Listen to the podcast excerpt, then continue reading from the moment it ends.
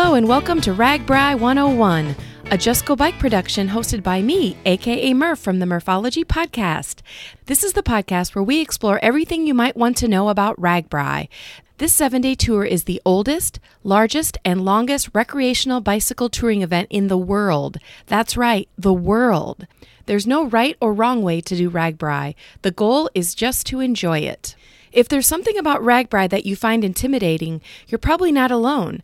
This podcast will explore, research, and provide you with the basics to help you enjoy your first RAGBRAI and hopefully many more in the future. Now, a quick disclaimer I'm not a medical professional and don't intend to make any medical claims. Seek advice from your medical professional before attempting a tour such as RAGBRAI. So, if you have a RAGBRAI 101 question, call the RAGBRAI 101 hotline and leave a message. The number is 1 515 303 0385. That's 515 303 0385 or email me at murphologypodcast at gmail.com. You guys, I drove my car for the first time post RAGBRAI and I literally yelled, slowing, as I approached a stop sign. How embarrassing. So, LARS, it is a real thing, folks.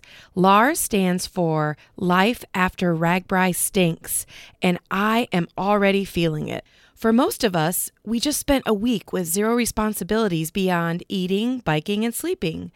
The RAGBRAI culture is a bit hard to explain to non RAGBRAIers. I mean, many of us used a week or more of vacation and time away from loved ones to willingly sit on a bicycle saddle for over 400 miles in 90 degree heat and humidity, and then happily stand in long lines for food, enjoy lukewarm beer, and stand in more long lines to get the chance to peel off sweaty spandex and use a tiny, hot, portable bathroom made of plastic. And then attempt to sleep in a hot, steamy tent next to hundreds of strangers who are talking too loud, snoring, and forever zipping and unzipping, only to wake up and do it again. Why do we do it? I think a better question is why not? Sounds miserable to some, but to me, it is the best week of the year. Dare I say, RAGBRAI is my favorite holiday? Okay, yeah, I just said it. If my family was listening right now, they would be shaking their heads. So here we are. RAGBRAI is over. Now what? First things first, open up your calendar and note when next year's RAGBRAI is, which is always the last full week of July. Okay, now you have something to look forward to. And if you're just back from RAGBRAI, here are a few of my tips. First off, join the Facebook support group called Life After RAGBRAI Stinks. It is a fun group where we all can laugh at how hard it is to return to real life after a week of riding bikes across Iowa. Second, if you were a tent camper, get that tent out of the bag and let it dry out. Whether that's in your driveway, backyard, or even in your living room, take the time now to put your tent up, inspect it for any damage, and give it a day or more to really, really dry out. There's nothing worse than going to grab your tent for a weekend adventure and realizing mold and mildew have taken over. Third, before washing your RAGBRAI clothing, inspect each item for random stickers you earned while riding and check those pockets. I would guess most of you already know this, but your spandex will last a lot longer if you air dry them after washing. Oh, and while we're on the topic of spandex, did everyone keep their booty happy?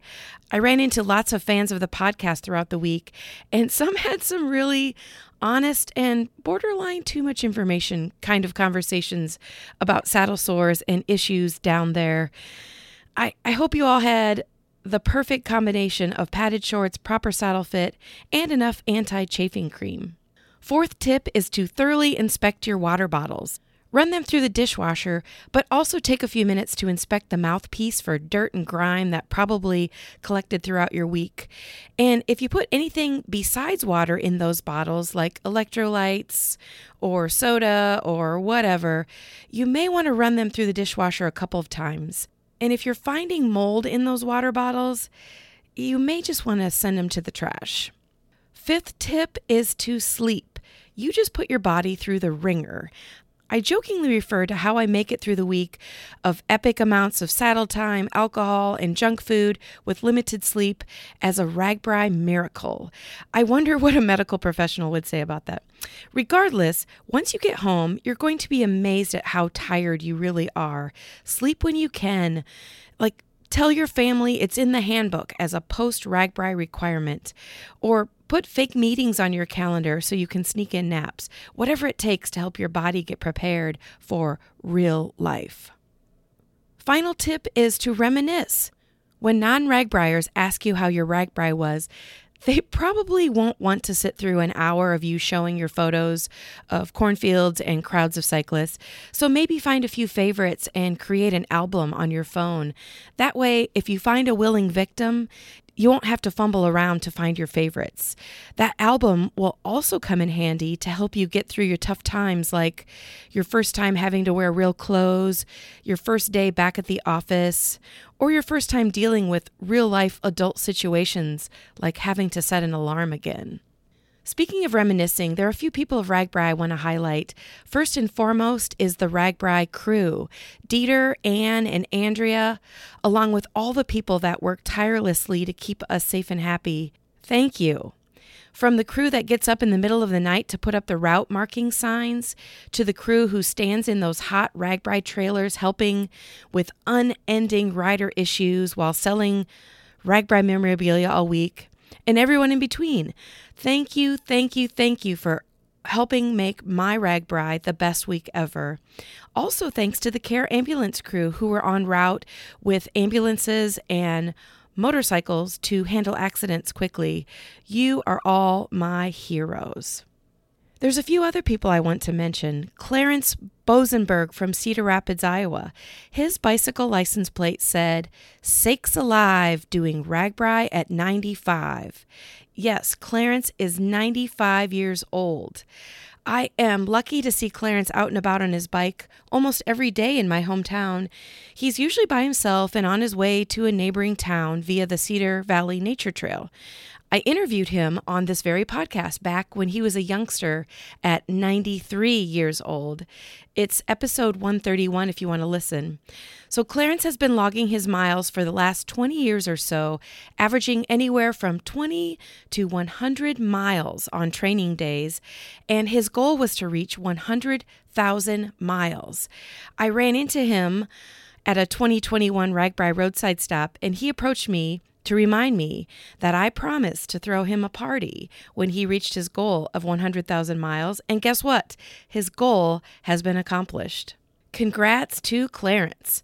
Man, I hope I can still ride RAGBRAI at 95 years old.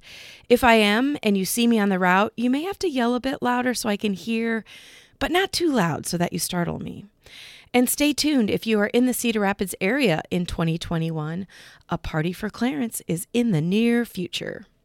Another hero you may have seen is Dean Matthias, aka Bareback. He's from the Quad Cities and part of the Quad Cities Bicycle Club. And get this, he rides a bike without a saddle. So literally, he is pedaling across Iowa without the luxury of ever getting to sit. A seatless bicycle he calls Bareback Matthias. So that in itself is remarkable, but Dean has a mission while he's on RAGBRAI. He stops every time he sees a rider in distress. He carries a bunch of tubes and spare parts and even a full-size bicycle tire pump and helps anyone who needs it. Definitely one of the kindest men I have ever met. And speaking of helpful riders, the Air Force cycling team was also en route and they were also trained to help anyone on the side of the road with bike issues. Their bicycle jerseys say Guardian Angels of the Road, and I want to give them a huge shout out for being part of the RAGBRAI experience. I did not have any bike issues, but I saw these guys and gals in action every day. They would swarm around a rider in need, and I would guess they can change a flat faster than anyone I know.